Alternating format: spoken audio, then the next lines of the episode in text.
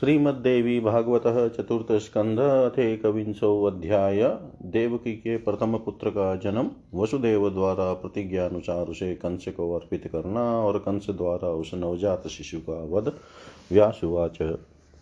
अत काले तु सम्प्राप्ते देवकी देवरूपिणी गर्भं दधार विधिवद्वसुदेवेन सङ्गता पूर्णे अथ दशमे मासे शुशुवैषुतमुत्तमं रूपावयवसम्पन्नं देवकी प्रथमं यदा तदाह वसुदेवस्तां सत्यवाक्यानुमोदित भावित्वा च महाभागो देवकीं देवमातरं वरोरुसमयं मे त्वं जानासि स्वसुतार्पणे मोचिता त्वं महाभागे शपथेन मया तदा इमं पुत्रं सुखे शान्ते दास्यामि भ्रातृशुन्नवे कले कंसे विनाशार्थं देवे किं करियसि विचित्रकर्मणां पाको दुर्गेयो हि अकृतात्मभिः। सर्वेषां किल जीवानां कालपाशानुवर्तिनां भोक्तव्यं स्वकृ, स्वकृतं कर्मं शुभं वा यदि वा शुभं प्रारब्धं सर्वथैवात्र जीवस्य विधिनिर्मितं देव क्युवाच स्वामिनः पूर्वं कृतं कर्मं भोक्तव्यं सर्वथा नृभिः तीर्थेस्तपोभिधाने वा किं न याति क्षयं हि तत् लिखितो धर्मशास्त्रेषु प्रायश्चितविधि नृप पूर्वार्जितानां पापानां विनाशाय महात्मभिः ब्रह्महा हेमहारी च सुरापो गुरुतल्पग। द्वादशाब्दव्रते चीर्णे शुद्धिं याति यतस्तत। मन्वादिभिर्यथोदिष्टं प्रायश्चितं विधानत। तथा कृत्वा नरपापान्मुच्यते वानवानग विगीत। वचनास्ते किं मुनयस्तत्त्वदशिन याज्ञवल्क यादय सर्वे धर्मशास्त्रप्रवर्तका भवितव्यं भवे, भवत्येव यद्वे त्वं निश्चय प्रभो आयुर्वेदः समित्येव मन्त्रवादास्तथाखिला उद्यमस्तु वृथा सर्वमेवं चेदेव निर्मितं।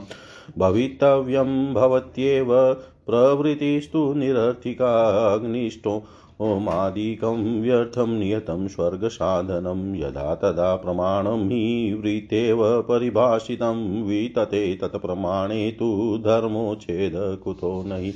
उद्यमे च कृते सिद्धिः, प्रत्यक्षेणेव साध्यते, तस्मादत्र प्रकर्तव्यप्रपञ्चश्चित्तकल्पित यथायं बालकक्षेमं प्राप्नोति मम पुत्रक मिथ्या यदि प्रकर्तव्यं वचनं शुभमिच्छता, न तत्र दूषणं किञ्चित् प्रवदन्ति मनीषिण वसुदेवोवाच निशामय महाभागे सत्यमेतद्ब्रवीमि ते उद्यमः खलु कर्तव्यफलं देववशानुगं त्रिविधा निह कर्माणि संसारे अत्र पुराविद। प्रवदन्ति यः जीवानां पुराणेष्वागमेषु च सञ्चितानि च जीर्णानि प्रारब्धानि सुमध्यमे, वर्तमानानि वामोरु त्रिविधानि हदेयिनां शुभाशुभानि, कर्माणि बीजभूतानि, यानि च बहुजन्मसमुत्थानि, काले तिष्ठन्ति सर्वथा, पूर्वदेहं परित्यज्य जीवकर्मवशानुग,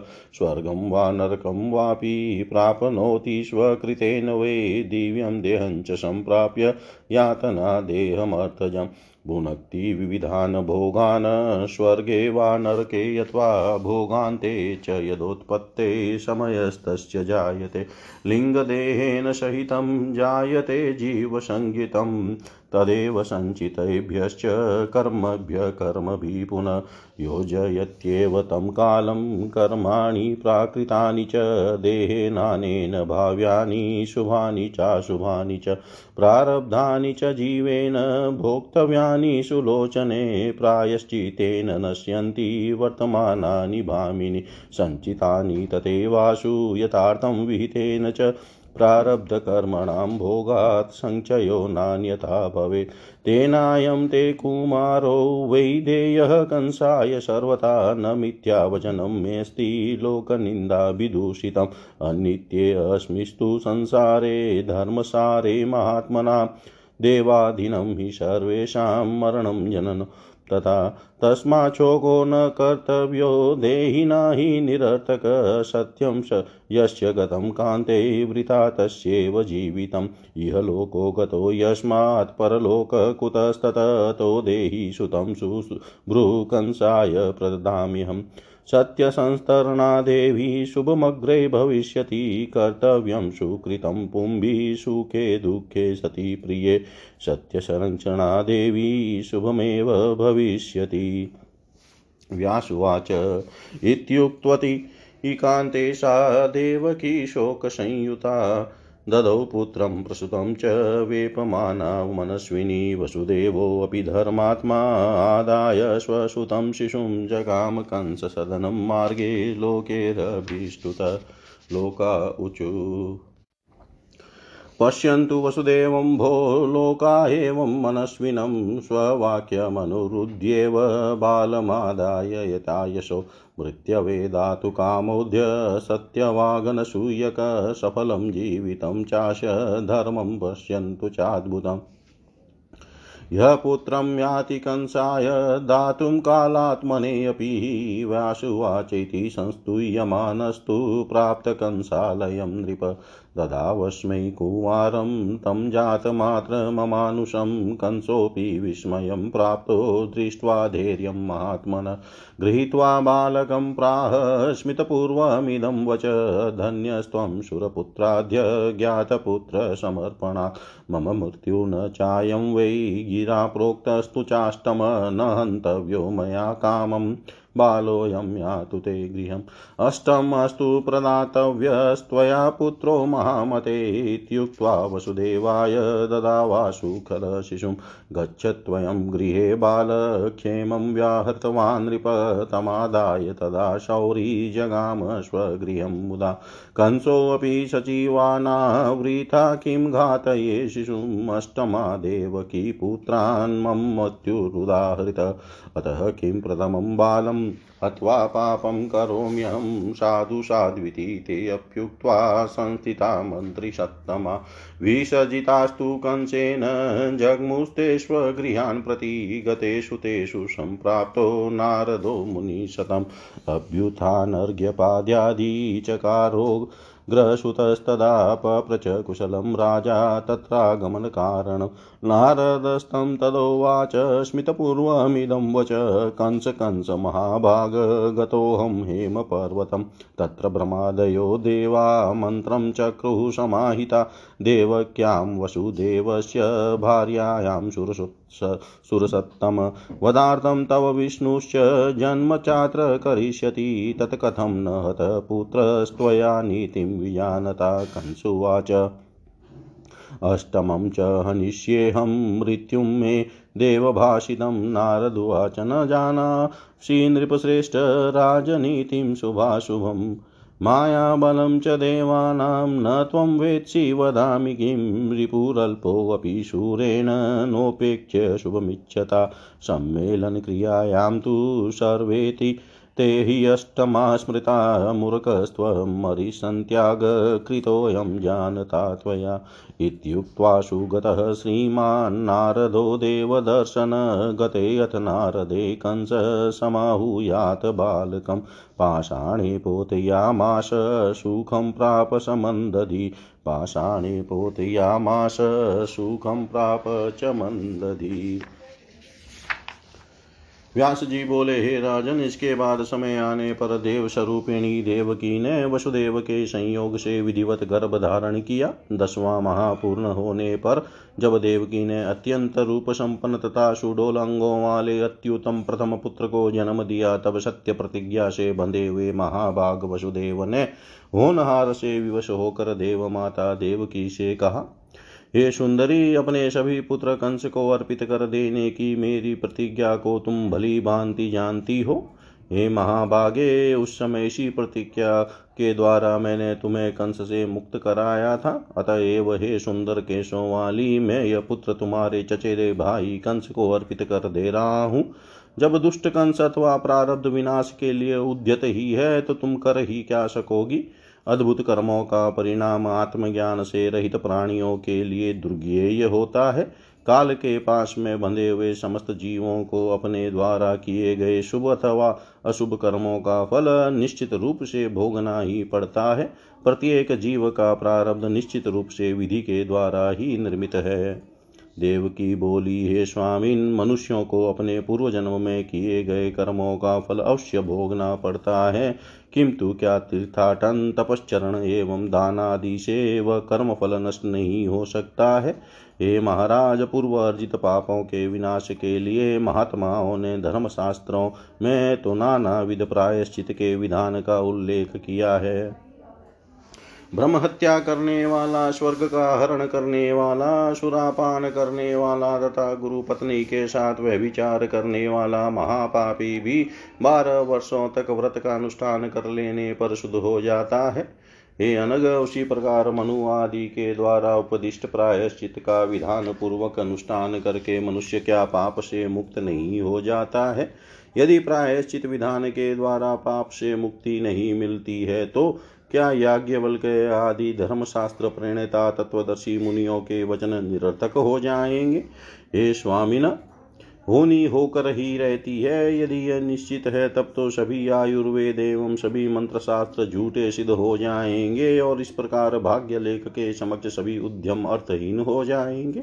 जो होना है वह अवश्य घटित होता है। यदि यही सत्य है तो सत्कर्मों की ओर प्रवृत्त होना व्यर्थ हो जाएगा और अग्निष्टोम आदि स्वर्ग प्राप्ति के शास्त्र समत साधन भी निरर्थक हो जाएँगे।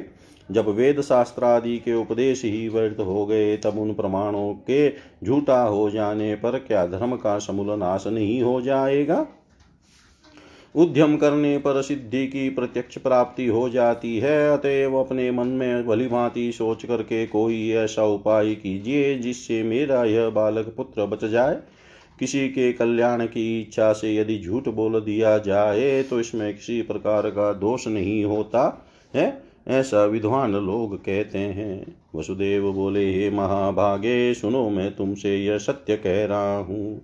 मनुष्य को उद्यम करना चाहिए, उसका फल देव के अधीन रहता है। प्राचीन तत्ववेताओं ने इस संसार में प्राणियों के तीन प्रकार के कर्म पुराणों तथा शास्त्रों में बताए हैं। हे हे सुमध्यमे संचित प्रारब्ध और वर्तमान ये तीन प्रकार के कर्म देहधारियों के होते हैं। हे सुजुगने, प्राणियों द्वारा संपादित जो भी शुभाशुभ कर्म होते हैं, वे बीज का रूप धारण कर लेते हैं और अनेक जन्मों के उपार्जित वे कर्म समय पाकर फल देने के लिए उपस्थित हो जाते हैं। जीव अपना पूर्व शरीर छोड़कर अपने द्वारा किए गए कर्मों के अधीन होकर स्वर्ग अथवा नरक में जाता है। सुकर्म करने वाला जीव दिव्य शरीर प्राप्त करके स्वर्ग में नाना विध सुखों का उपभोग करता है, तथा दुष्कर्म करने वाला विषय भोगजन्य यातना देह प्राप्त करके नरक में अनेक प्रकार के कष्ट भोगता है। इस प्रकार भोग पूर्ण हो जाने पर जब पुनः उसके जन्म का समय आता है, तब लिंग देह के साथ संयोग होने पर उसकी जीव संज्ञा हो जाती है। उसी समय जीव का संचित कर्मों से संबंध हो जाता है और पुनः लिंग देह के आविर्भाव के समय परमात्मा उन कर्मों के साथ जीव को जोड़ देते हैं। ये सुलोचने इसी शरीर के द्वारा जीव को संचित वर्तमान और प्रारब्ध इन तीन प्रकार के शुभ अथवा शुभ कर्म भोगने पड़ते हैं। हे भामिनी, केवल वर्तमान कर्म ही प्रायश्चित आदि के द्वारा नष्ट किए जा सकते हैं। इसी प्रकार समुचित शास्त्रोक्त उपायों द्वारा संचित कर्मों को भी विनष्ट किया जा सकता है, किंतु प्रारब्ध कर्मों का क्षय तो भोग से ही संभव है अत्य अन्यथा नहीं। अतएव मुझे तुम्हारे इस पुत्र से को हर प्रकार से कंस को अर्पित कर ही देना चाहिए। ऐसा करने से मेरा वचन भी मिथ्या नहीं होगा और लोक निंदा का दोष भी मुझे नहीं लगेगा। इस अनित्य संसार में महापुरुषों के लिए धर्म ही एकमात्र सार तत्व है। इस लोक में प्राणियों का जन्म तथा मरण देव के अधीन है। अतएव हे प्रिय, प्राणियों को व्यर्थ शोक नहीं करना चाहिए। इस संसार में जिसने सत्य छोड़ दिया, उसका जीवन निरर्थक ही है। जिसका यह लोक बिगड़ गया, उसके लिए परलोक कहाँ अतः हे? सुंदर बाहों वाली, यह बालक मुझे दे दो और मैं इसे कंस को सौंप दूँ। हे देवी सत्य पथ का अनुगमन करने से आगे कल्याण होगा। हे प्रिय, सुख अथवा दुख किसी भी परिस्थिति में मनुष्य को सत्कर्म ही करना चाहिए। हे देवी, सत्य की भली भांति रक्षा करने से कल्याण ही होगा। व्यास जी बोले, अपने प्रिय पति के ऐसा कहने पर शोक संतप्त तथा कांपती हुई मनस्विनी देवकी ने वह नवजात शिशु वसुदेव को दे दिया। धर्मात्मा वसुदेव भी अपने पुत्र उस अबोध शिशु को लेकर कंस के महल की ओर चल पड़े। मार्ग में लोग उनकी प्रशंसा कर रहे थे। लोगों ने कहा, हे नागरिकों, इस मनस्वी वसुदेव को देखो। इस अबोध बालक को लेकर ये द्वेष रहित एवं सत्यवादी वसुदेव अपने वचन की रक्षा के लिए आज से मृत्यु को समर्पित करने जा रहे हैं। इनका जीवन सफल हो गया है। इनके इस अद्भुत धर्म पालन को देखो, जो साक्षात काल स्वरूप कंस को अपना पुत्र देने के लिए जा रहे हैं। व्यास जी बोले, हे राजन, इस प्रकार लोगों द्वारा प्रशंसित होते हुए वे वसुदेव कंस के महल में पहुँच गए और उस दिव्य नवजात शिशु को कंस को अर्पित कर दिया। महात्मा वसुदेव के इस धैर्य को देख कर कंस भी विस्मित हो गया। उस बालक को अपने हाथों में लेकर कंस ने मुस्कुराते हुए यह वचन कहा, हे शूरसेन शूरसेन तनय, आप धन्य हैं। आज आपके इस पुत्र समर्पण के कृत्य से मैंने आपका महत्व जान लिया। यह बालक मेरी मृत्यु का कारण नहीं है, क्योंकि आकाशवाणी के द्वारा देवकी का आठवां पुत्र मेरी मृत्यु का कारण बताया गया है। अतएव मैं इस बालक का वध नहीं करूँगा। आप इसे अपने घर ले जाइए। हे महामते, आप मुझे देवकी का आठवां पुत्र दे दीजिएगा। ऐसा कहकर उस दुष्ट कंस ने तुरंत वह शिशु वसुदेव को वापस दे दिया। राजा कंस ने कहा कि यह बालक अपने घर जाए और सकुशल रहे। तत्पश्चात उस बालक को लेकर सुरसैन पुत्र वसुदेव प्रसन्नता पूर्वक अपने घर की ओर चल पड़े। इसके बाद कंस ने भी अपने मंत्रियों से कहा कि मैं इस शिशु की वैध ही हत्या क्यों करता? क्योंकि मेरी मृत्यु तो देवकी के आठवें पुत्र से कही गई है। अतः देवकी के प्रथम शिशु का वध करके मैं पाप क्यों करूँ? तब वहाँ विद्यमान श्रेष्ठ मंत्रीगण साधु साधु, ऐसा कहकर और कंस से आज्ञा पाकर अपने अपने घर चले गए और उनके चले जाने पर मुनि श्रेष्ठ नारद जी वहाँ आ गए। उस समय उग्रसेन पुत्र कंस ने श्रद्धा पूर्वक उठकर विधिवत अर्घ्य, पाद्य आदि अर्पण किया और पुनः कुशल क्षेम तथा उनके आगमन का कारण पूछा। तब नारद जी ने मुस्कुराकर कंस से यह वचन कहा, हे कंस, हे महाभाग, मैं सुमेरु पर्वत पर गया था। वहाँ ब्रह्मा आदि देवगण एकत्र होकर आपस में मंत्रणा कर रहे थे कि वसुदेव की पत्नी देवकी के गर्भ से सुरश्रेष्ठ भगवान विष्णु आपके संहार के उद्देश्य से अवतार लेंगे। तो फिर नीति का ज्ञान रखते हुए भी आपने उस शिशु का वध क्यों नहीं किया? कंस बोला, आकाशवाणी के द्वारा बताए गए अपने मृत्यु रूप देवकी के आठवें पुत्र का मैं वध करूँगा। नारद जी बोले, हे नृप, श्रेष्ठ, आप शुभ तथा शुभ राजनीति को नहीं जानते हैं और देवताओं की माया शक्ति भी नहीं जानते हैं। अब मैं क्या बताऊँ? अपना कल्याण चाहने वाले वीर को छोटे से छोटे शत्रु की उपेक्षा नहीं करनी चाहिए। गणित शास्त्र की सम्मेलन क्रिया के आधार पर तो सभी पुत्र आठवें कहे जा सकते हैं। आप मूर्ख हैं क्योंकि ऐसा जानते हुए भी आपने शत्रु को छोड़ दिया। ऐसा कहकर श्रीमान देवदर्शन नारद वहाँ से शीघ्रता पूर्वक चले गए। नारद के चले जाने पर कंस ने उस बालक को मंगवा कर उसे पत्थर पर पटक दिया और उस मन बुद्धि कंस को महान सुख प्राप्त हुआ। इति श्रीमद्देवी भागवते महापुराणे अष्टादशसाहस्रायां सहितायां कंसेन देवकी प्रथम पुत्र पुत्रवधवर्णनम् नामेको नामेकविंशोऽध्याय सर्वं श्रीशां सदाशिवार्पणम् अस्तु। ॐ विष्णवे नम ॐ विष्णवे नम ॐ विष्णवे नमः। श्रीमद्देवी भागवतः चतुर्थस्कन्धः द्वाविंशोऽध्याय। देवकी के छह पुत्रों के पूर्व जन्म की कथा, सातवें पुत्र के रूप में भगवान शंकरशन का अवतार, देवताओं तथा दानवों के अंशावतारों का वर्णन जनमे जय उवाच। किं कृतं पातकं तेन बालकेन पितामह। यजातमात्रो निहतस्तथा तेन दुरात्मना। नारदोऽपि मुनिश्रेष्ठो ज्ञानवान् धर्मतत्परः कथमेवमिदं पापम् कृतवान् ब्रह्मवित्तम। कथाकारयिता पापे तुल्यपापो स्मृतो बुधे स कथं प्रेरयामास मुनिः कंसं खलं तदा संशयोऽयं महा मेऽत्र ब्रूहि सर्वं सविस्तरं येन कर्म कर्मविपाकेन बालको निधनं गतः व्यासुवाच नारदः कौतुकप्रेक्षी सर्वदा कलह प्रिय देवकार्यार्थमागत्य सर्वमेतत् चकारः न मिथ्याभाषणे बुद्धिमुनेस्तस्य कदाचन सत्यवक्तासुराणां च कर्तव्ये निरतः शुचि। एवं षड्बालकास्तेन जाता जाता निपातिताः षड्गर्भाः शापयोगेन सम्भूय मरणं गता। शृणु राजन् प्रवक्ष्यामि तेषां शापस्य कारणं स्वायम्भुवे अन्तरे पुत्रा मरिचेः क्षणमहाबला ऊर्णायां चैव भार्यायान्मासन् धर्मविचक्षणा भ्रमणं जः सुर्वीक्ष्यं सूतां यभितुमुद्यतं सशापतास्तदा ब्रह्मा दैत्ययोनिं विशन्त्वद कालनेमिसुता जातास्ते षड्गर्भा पते अवतारे परे ते तु हिरण्यकशिपो सुता। जातास्ते ज्ञानसंयुक्ता पूर्वशापभयान्नृप तस्मिन् जन्मनि शान्ताश्च तपश्चक्रुसमाहिता तेषां प्रीतो भवद्ब्रह्मा षड्गर्भाणां वरान्ददो ब्रह्मोवाच, सप्तायुयं मया पूर्वं क्रोधयुक्तेन पुत्रकः तुष्टोऽस्मि वो महाभागा ब्रुवन्तु वाञ्छितं वरं। व्यासुवाच ते श्रुत्वा वचस्तस्य भ्रमणः प्रीतमानसः भ्रमणमब्रुवन् कामं सर्वे कार्यार्थतत्परा गर्भाऊचु पितामहाद्यतुष्टोऽसि देहि नो वाञ्छितं वरम् अवध्या देवते सर्वे मार्णवेश्च महोरगे। गन्धर्वसिद्धपतिर्भिवदो मा मा भूत्पितामह। व्यासुवाच तानुवाच ततो ब्रह्मा सर्वमेतद्भविष्यति। गच्छन्तु वो महाभागा, सत्यमेव न संशय। दत्त्वा वरं गतो ब्रह्मा, मुदितास्ते तदा भवन्। हिरण्यकशिपुः क्रुधस्तानुवाच कुरुद्वः यस्मद्विहाय माँ पुत्रास्तोषितो वै पितामह। वरेण प्रार्थितोऽत्यर्थं बलवन्तो यतो भवन् युष् पाभिहार्पितः स्नेहस्ततो युष्मास्त्यजाम्यहं योऽयं व्रजन्तु पाताले षड्गर्भा विश्रुता भुवि, पाताले निद्रयाविष्टा तिष्ठन्तु बहुवत्सरा। ततस्तु देवकी गर्भे वर्षे वर्षे पुनः पुनः पितावकालनेमिस्तु तत्र कंसो भविष्यति।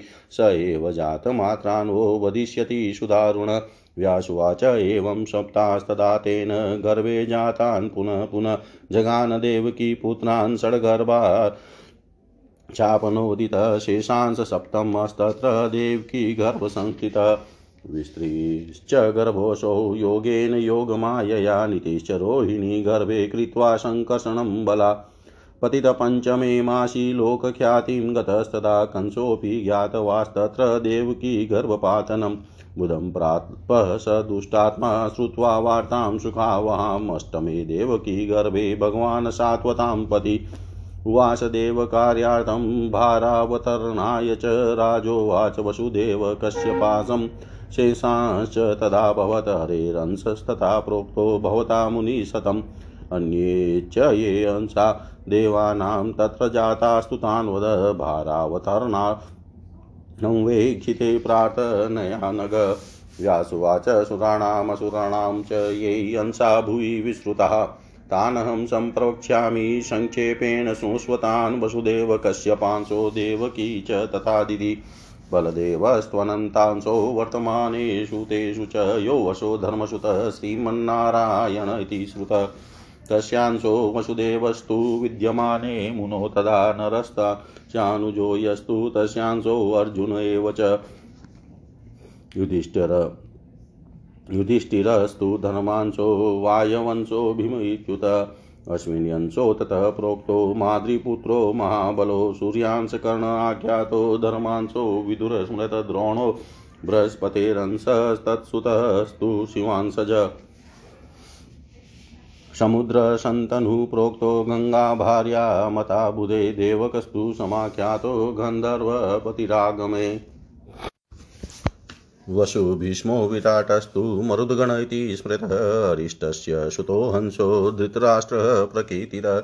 मरुदगणः कृपः प्रोक्तः कृतवर्मा तथा पर दुर्योधनः कलेरंस शकुनिं विधि।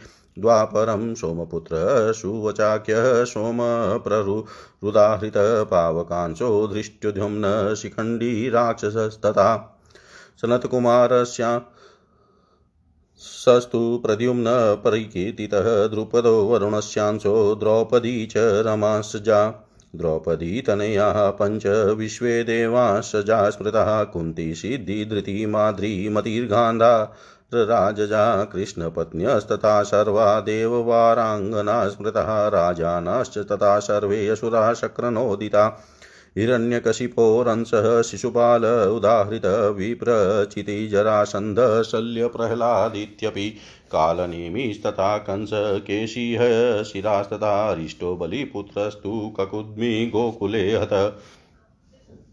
अनुहलादो दृष्टकेतु भर्गदत्तोऽवत भास्कलः लम्बप्रलम्बसञ्जात खरवशो धेनुको भवत्। वाराश्च, किशोरश्च, देत्यो परमदारुणो, मल्लो तावेव सञ्जातो ख्यातो चाणुर्मुष्टिको। दीतिपुत्रस्ततारिष्टो गजकूला याभिध बलिपुत्री बकी ख्याता बकस्तदनुज स्मृत यमो रुद्रस्तथा काम क्रोधश्चेव चतुर्थक तेषामंशेस्तु सञ्जातो द्रोणपुत्रो महाबल। अंसावतरणे पूर्वं देते या राक्षसास्तथा। जाता सर्वे सुरांसास्ते चीतिभारावतारणे एतेषां कथितं राजन्नंसावतरणं नृपः सुराणां चासुराणां च पुराणेषु प्रकीर्तितम्। यदा प्रमादयो देवा प्रार्थनार्थं हरिं गता हरिणा च तदा दत्तौ केशौ खलु सितासितौ। श्यामवर्णस्ततः कृष्णश्वेतशङ्कर्षणस्तथा भारावतारणार्थं तौ जातौ देवांस सम्भवौ। हंसावतरणं चेत् शृणोति भक्तिभावत सर्वपापविनिर्मुक्तो मोदते वृतः सर्वपापविनिर्मुक्तो मोदते वृतः जन्मे जय बोले, हे पितामह, उस बालक ने ऐसा कौन सा पाप कर्म किया था जिससे जन्म लेते ही उसके, उसको दुष्टात्मा कंस ने मार डाला? महान ज्ञानी, धर्मपरायण तथा ब्रह्मवेता होते हुए भी मुनि श्रेष्ठ नारद ने इस प्रकार का पाप क्यों किया? विद्वजनों ने पाप करने तथा कराने वाले इन दोनों को समान पापी बताया है तो फिर उन देवर्षि नारद ने इस पाप कर्म के लिए दुष्ट कंस को क्यों प्रेरित किया?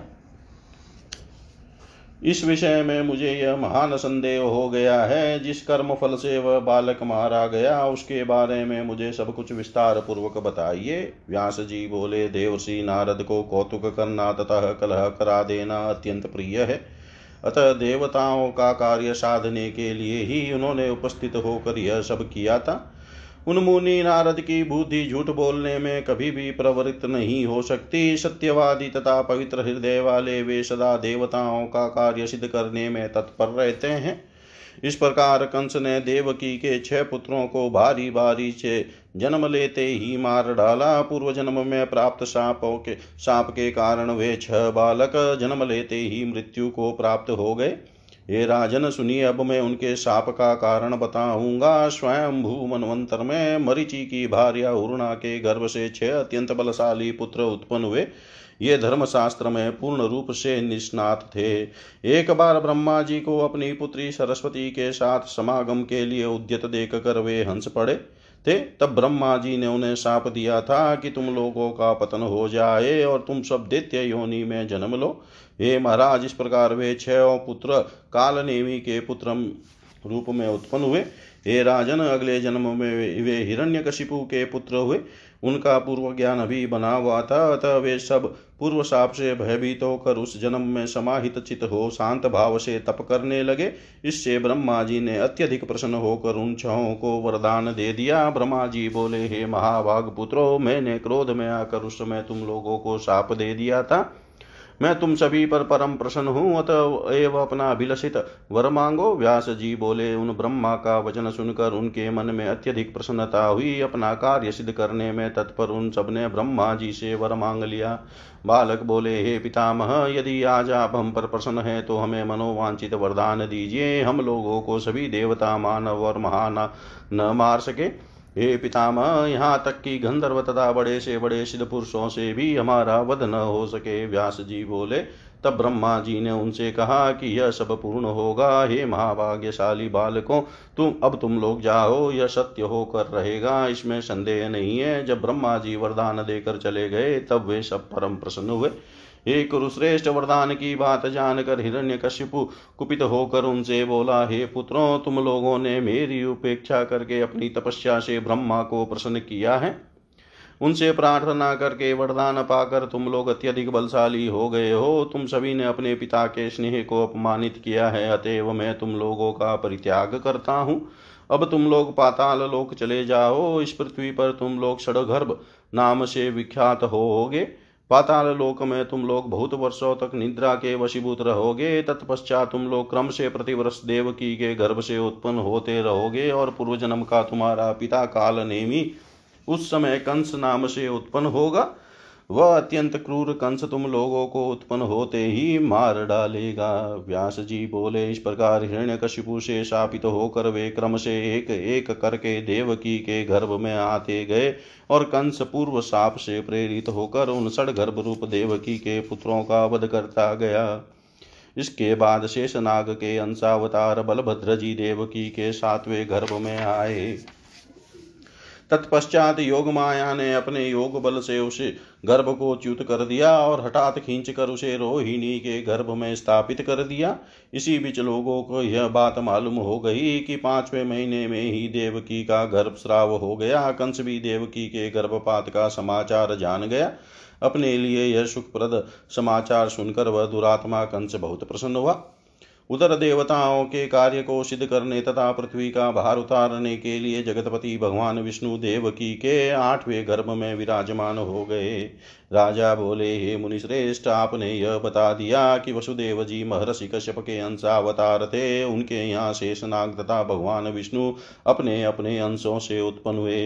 हे अनग देवताओं के अन्य जो अंशावतार पृथ्वी की प्रार्थना पर उसका भार उतारने के लिए हुए हैं, उन्हें भी बतलाइए, बताइए।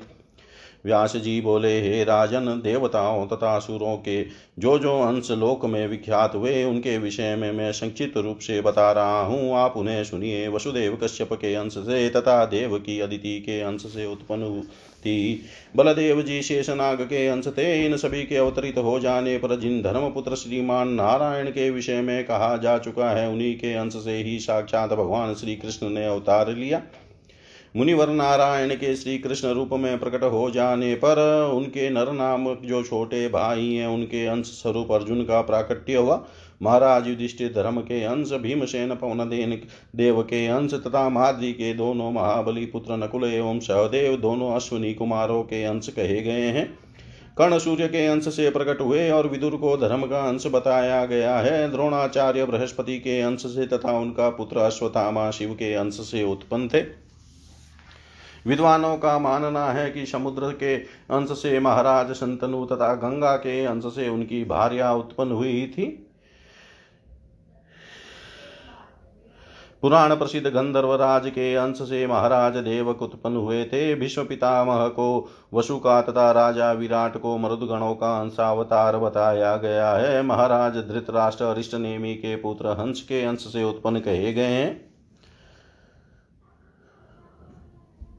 कृपाचार्य को किसी एक मरुदगण का अंश तथा कृतवर्मा को किसी दूसरे मरुदगण का अंश बताया गया है। हे राजन, दुर्योधन को कली का अंश तथा शकुनी को द्वापर का अंश समझिए। प्रसिद्ध सोमनंदन सुवर्चा पृथ्वी पर सोम प्रभु नाम से विख्यात हुए धृष्ट अग्नि तथा शिखंडी राक्षस के अंश से उत्पन्न हुए। प्रद्युम्न सनत कुमार के अंश कहे गए हैं। द्रुपद वरुण के अंश थे और द्रौपदी साक्षात लक्ष्मी के अंश से उत्पन्न थी। द्रौपदी के पाँचों पुत्र विश्व देव के अंश से उत्पन्न माने गए हैं। कुंती सिद्धि के अंश से, माद्री धृति के अंश से, तथा गांधारी मति के अंश से उत्पन्न हुई थी। भगवान कृष्ण की सभी पत्नियाँ देवताओं की रमणियों के अंश से उत्पन्न कही गई है। इंद्र के द्वारा भेजे हुए शब दैत्य धरातल पर आका, दुराचारी नरेश बने थे। शिशुपाल को हिरण्यकशिपु का अंश कहा गया है जरासंध विप्र चितिका तथा शल्य प्रहलाद का अंशावतार था काल नेमी कंस हुआ तथा है शीरा को केशी का जन्म प्राप्त हुआ। बलि पुत्र ककुद्मी अरिष्टासुर बना जो गोकुल में मारा गया। अनुहा अनुहलाद दृष्ट केतु बना तथा और भास्कल भगदत्त के रूप में उत्पन्न हुआ। लम ने प्रलंबासुर के रूप में जन्म लिया तथा खर धेनु का सुर हुआ। अत्यंत भयंकर वारा और किशोर नामक दोनों दैत्य चाणुर और मुष्टिक नामक पहलवानों के रूप में विख्यात हुए।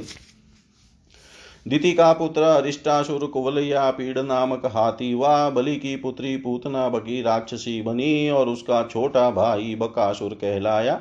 द्रोण पुत्र महाबली, यश्वतामा यम रुद्र काम और क्रोध इन चारों के अंश से उत्पन्न हुआ था। पूर्व काल में अंशावतार के समय जो दैत्य तथा राक्षस उत्पन्न हुए थे। पृथ्वी पर से उनका भार उतारने के लिए सभी देवता अपने अपने अंश से उत्पन्न हुए। ये राजन, पुराणों में इन देवताओं तथा असुरों के अंशावतारों का जो वर्णन किया गया है, वह सब मैंने आपसे कह दिया। जब ब्रह्मा आदि देवता प्रार्थना करने के लिए भगवान विष्णु के पास गए थे, तब विष्णु जी ने उन्हें श्वेतता श्याम वन वाले दो केश प्रदान किए थे। तदंतर पृथ्वी का भार उतारने के लिए भगवान कृष्ण श्याम वर्ण, विष्णु का अंश लेकर तथा बलराम जी श्वेत वर्ण शेषनाग का अंश लेकर अवतरित हुए। जो प्राणी भक्ति भावना से इस अंशावतार की कथा का श्रवण करता है, वह समस्त पापों से मुक्त होकर अपने बंधु बांधवों के सहित आनंदित रहता है। इति श्रीमद्देवी भागवते महापुराणे अष्टादशसाहस्रयां संहितायां चतुर्थस्कन्धे देवदानव नामांसवत् द्वाविंशोऽध्याय सर्वं श्रीशां सदाशिवार्पणम् अस्तु। ॐ विष्णवे नमः। ॐ विष्णवे नमः। ॐ विष्णवे नमः। श्रीमद्देवी भागवत चतुर्थ स्कंद त्रयोविंशोध्याय कंस के कारागर में भगवान श्री कृष्ण का अवतार वसुदेव जी का उन्हें गोकुल पहुंचाना और वहाँ से योग माया स्वरूपा कन्या को लेकर आना। कंस द्वारा कन्या के वध का प्रयास योग माया द्वारा आकाशवाणी करने पर कंस का अपने सेवकों द्वारा नवजात शिशुओं का वध कराना, व्यासुवाच। अतेषु षट्सु पुत्रेषु देवक्या अग्रसेनिना सप्तमे पतिते गर्भे वचना नारदस्य च, अष्टमस्य च गर्भस्य रक्षणार्थमतन्द्रितः। प्रयत्नं करोद्राजा मरणं स्वं विचिन्तयत्। समये देवकी गर्भे प्रवेशमकारोद्धरी, अंशेन वसुदेवे तु समागत्य यथाक्रमं तदेयं योगमाया च यशोदायां यथेच्छया प्रवेशमकारो देवी देवकार्यात् सिद्धये। रोहिण्यास्तनयो रामो गोकुले समजायतः, यतः कंसभयोद्विग्ना संस्थिता, सा च कामिनी कारागारे, ततः कंसो देवकीं देवसंस्तुतां स्थापयामाश रक्षार्थं सेवकान् समकल्पयत।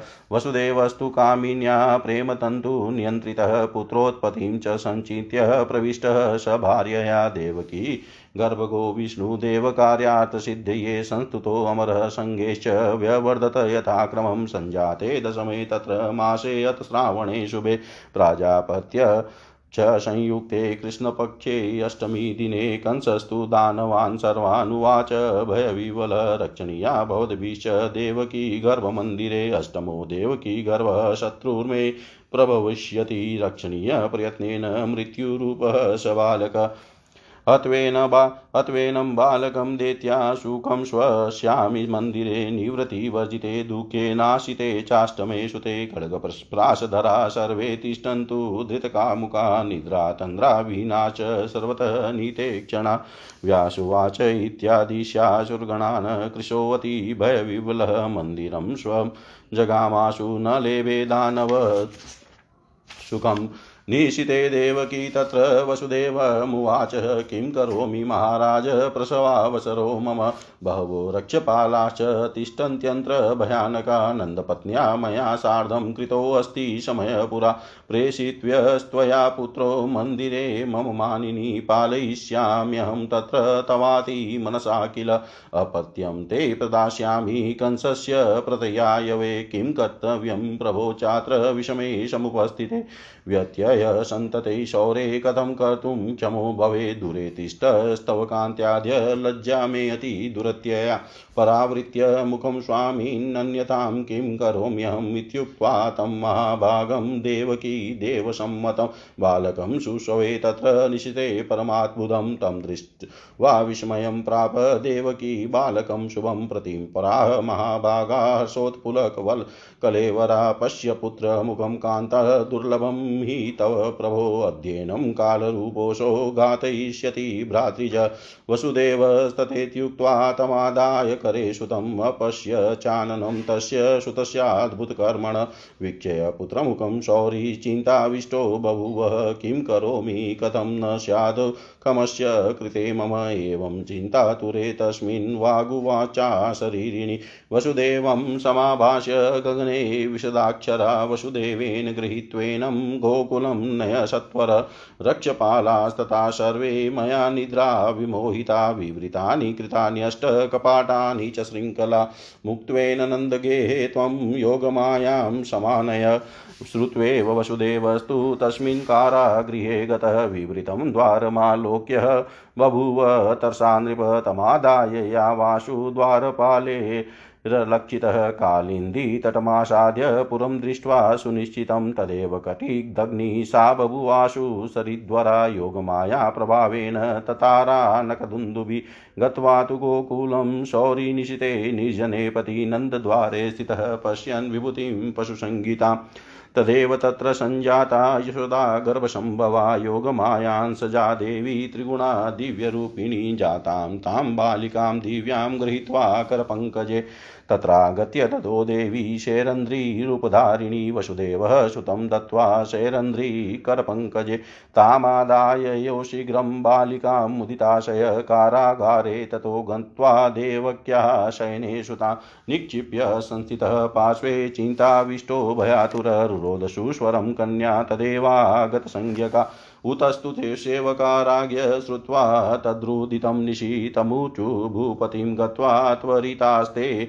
अतिविवला देवक्याश्च सुतोजाः शीघ्रमेहि महामते तदा कर्ण्य वचस्तेषां शीघ्रं भोजपतिर्ययो प्रावृतं द्वारमालोक्य वसुदेव मताहव्यत् कंसुवाच सुतमानय देवक्या वसुदेव महामते मृत्यु मे चाष्टमो गर्भस्तनिहन्मि रिपुं हरिं। व्यासुवाच श्रुत्वा कंसवचः शौरी भयत्रस्तविलोचन तस्मात् तामादाय सुतां बाणो ददोचाशु रुदन्निव दृष्ट्वा तदारिकां राजा विस्मयं परमं गतः देववाणी वृथा जाता नारद। च भाषितं वसुदेव कथं कुर्यान्नृतं सङ्कटे स्थितः रक्षपालाश्च मे सर्वे सावधाना न संशय कुतोऽत्र कन्यका कामं क्व गतः स सुतः किल सन्देहोऽत्र न कर्तव्यः कालस्य विषमागतीति सञ्चिन्तय तां बाला गृहीत्वा पादयो कल। पोतयामाश पाषाणे निगृणकुलपांसन साकराणि श्रिता बाला यथा ययावाकाशमण्डलं दिव्यरूपा तदा भूत्वा तमुवाच मृदुष्वना किं मया हतया पाप जातस्ते बलवान् रिपुः अनिश्यति दुराराध्य सर्वतां त्वां नराधम इत्युक्त्वा सा गता कन्या गगनं कामगा शिवा कंसस्तु विस्मयाविष्टो गतो निजगृहं तदा आनाय दानवान् सर्वानिदं वचनमब्रवीत् बकधेनुकत्वसादीन् क्रोधाविष्टो भयातुर गच्छन्तु दानवः, सर्वे मम कार्यार्थसिद्धये जातमात्राश्च हन्तव्या बालका यत्र कुत्रचित् पुते।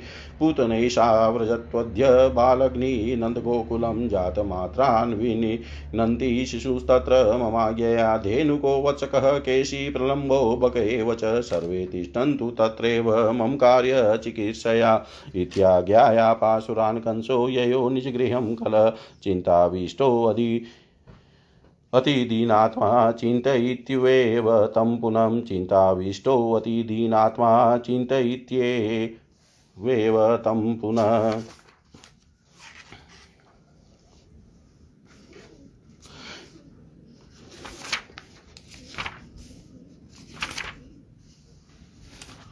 व्यास जी बोले हे राजन उग्रसेन पुत्र कंस के द्वारा देवकी के छह पुत्रों का वध की कर दिए जाने पर तथा सातवां गर्भ गिर जाने के पश्चात वह राजा कंस नारद जी के कथन अनुसार अपनी मृत्यु के संबंध में भली भांति विचार करते हुए सावधानी पूर्वक आठवें गर्भ को गिरने से बचाने का प्रयत्न करने लगा। उचित समय आने पर भगवान श्री हरि अपने अंश के साथ वसुदेव में प्रविष्ट होकर देवकी के गर्भ में विराजमान हो गए। उसी समय देवताओं का कार्य सिद्ध करने के उद्देश्य से भगवती योग माया ने अपनी इच्छा से यशोदा के गर्भ में प्रवेश किया। कंस के भय से उद्विग्न होकर गोकुल में कालक्षेप कर रही वसुदेव भार्या। रोहिणी के गर्भ से पुत्र रूप में बलराम जी प्रकट हो चुके थे। तदनंतर कंस ने देव वंदिता देव की को कारागर में बंद कर दिया और उनकी रखवाली के लिए बहुत से सेवक नियुक्त कर दिए। अपनी पत्नी देवकी के पुत्र प्रसव की बात को ध्यान में रखते हुए तथा उनके प्रेम पास में आबद रहने के कारण वसुदेव जी भी उनके साथ कारागर में ही रहने लगे। देवताओं का कार्य सिद्ध करने के लिए देवकी के गर्भ में विराजमान भगवान विष्णु देव समुदाय द्वारा स्तुयमान होते हुए धीरे धीरे वृद्धि को प्राप्त होने लगे। श्रावण मास में दसवां महीना पूर्ण हो जाने पर भाद्रपद मास के कृष्ण पक्ष में रोहिणी नक्षत्र युत शुभ अष्टमी तिथि के उपस्थित होने पर भय से व्याकुल कंस ने सभी दानवों से कहा कि आप लोग इस समय गर्भ कक्ष में विद्यमान देवकी की रखवाली करें। देवकी के आठवें गर्भ से उत्पन्न बालक मेरा शत्रु होगा, अतएव आप लोगों को मेरे काल रूप उस बालक की यत्न पूर्वक रखवाली करनी चाहिए। हे देतियों, इस समय में अत्यंत उद्वेगकारी तथा दुखदायी आठवें गर्भ से उत्पन्न होने वाले इस बालक का वध कर लेने के बाद ही अपने महल में सुख पूर्वक सकूँगा आप सभी लोग अपने हाथों में तलवार, भाला और धनुष धारण करके निद्रा तथा आलस्य से रहित तो होकर चारों ओर दृष्टि रखिएगा। व्यास जी बोले, उन दैत्यों को यह आज्ञा देकर भयाकुल तथा चिंता के कारण अति दुर्बल दानव कंस तत्काल अपने महल में चला गया, किंतु वहाँ भी वह सुख की नींद नहीं सो पा रहा था। तत्पश्चात मध्य रात्रि में देवकी ने वसुदेव जी से कहा, महाराज, मेरे प्रसव का समय आ गया है, अब मैं क्या करूँ? यहाँ पर बहुत से भयंकर रक्षक नियुक्त हैं। यहाँ आने के पूर्व नंद की पत्नी यशोदा से मेरी यह बात निश्चित हुई थी। उन्होंने कहा था, हे मानिनी, तुम अपने पुत्र को मेरे घर भेज देना। मैं मन लगाकर तुम्हारे पुत्र का पालन पोषण करूँगी। कंस को विश्वास दिलाने के लिए मैं तुम्हें इसके बदले अपनी संतान दे दूँगी। अतः हे प्रभु, इस विषम परिस्थिति में अब हमें क्या करना चाहिए?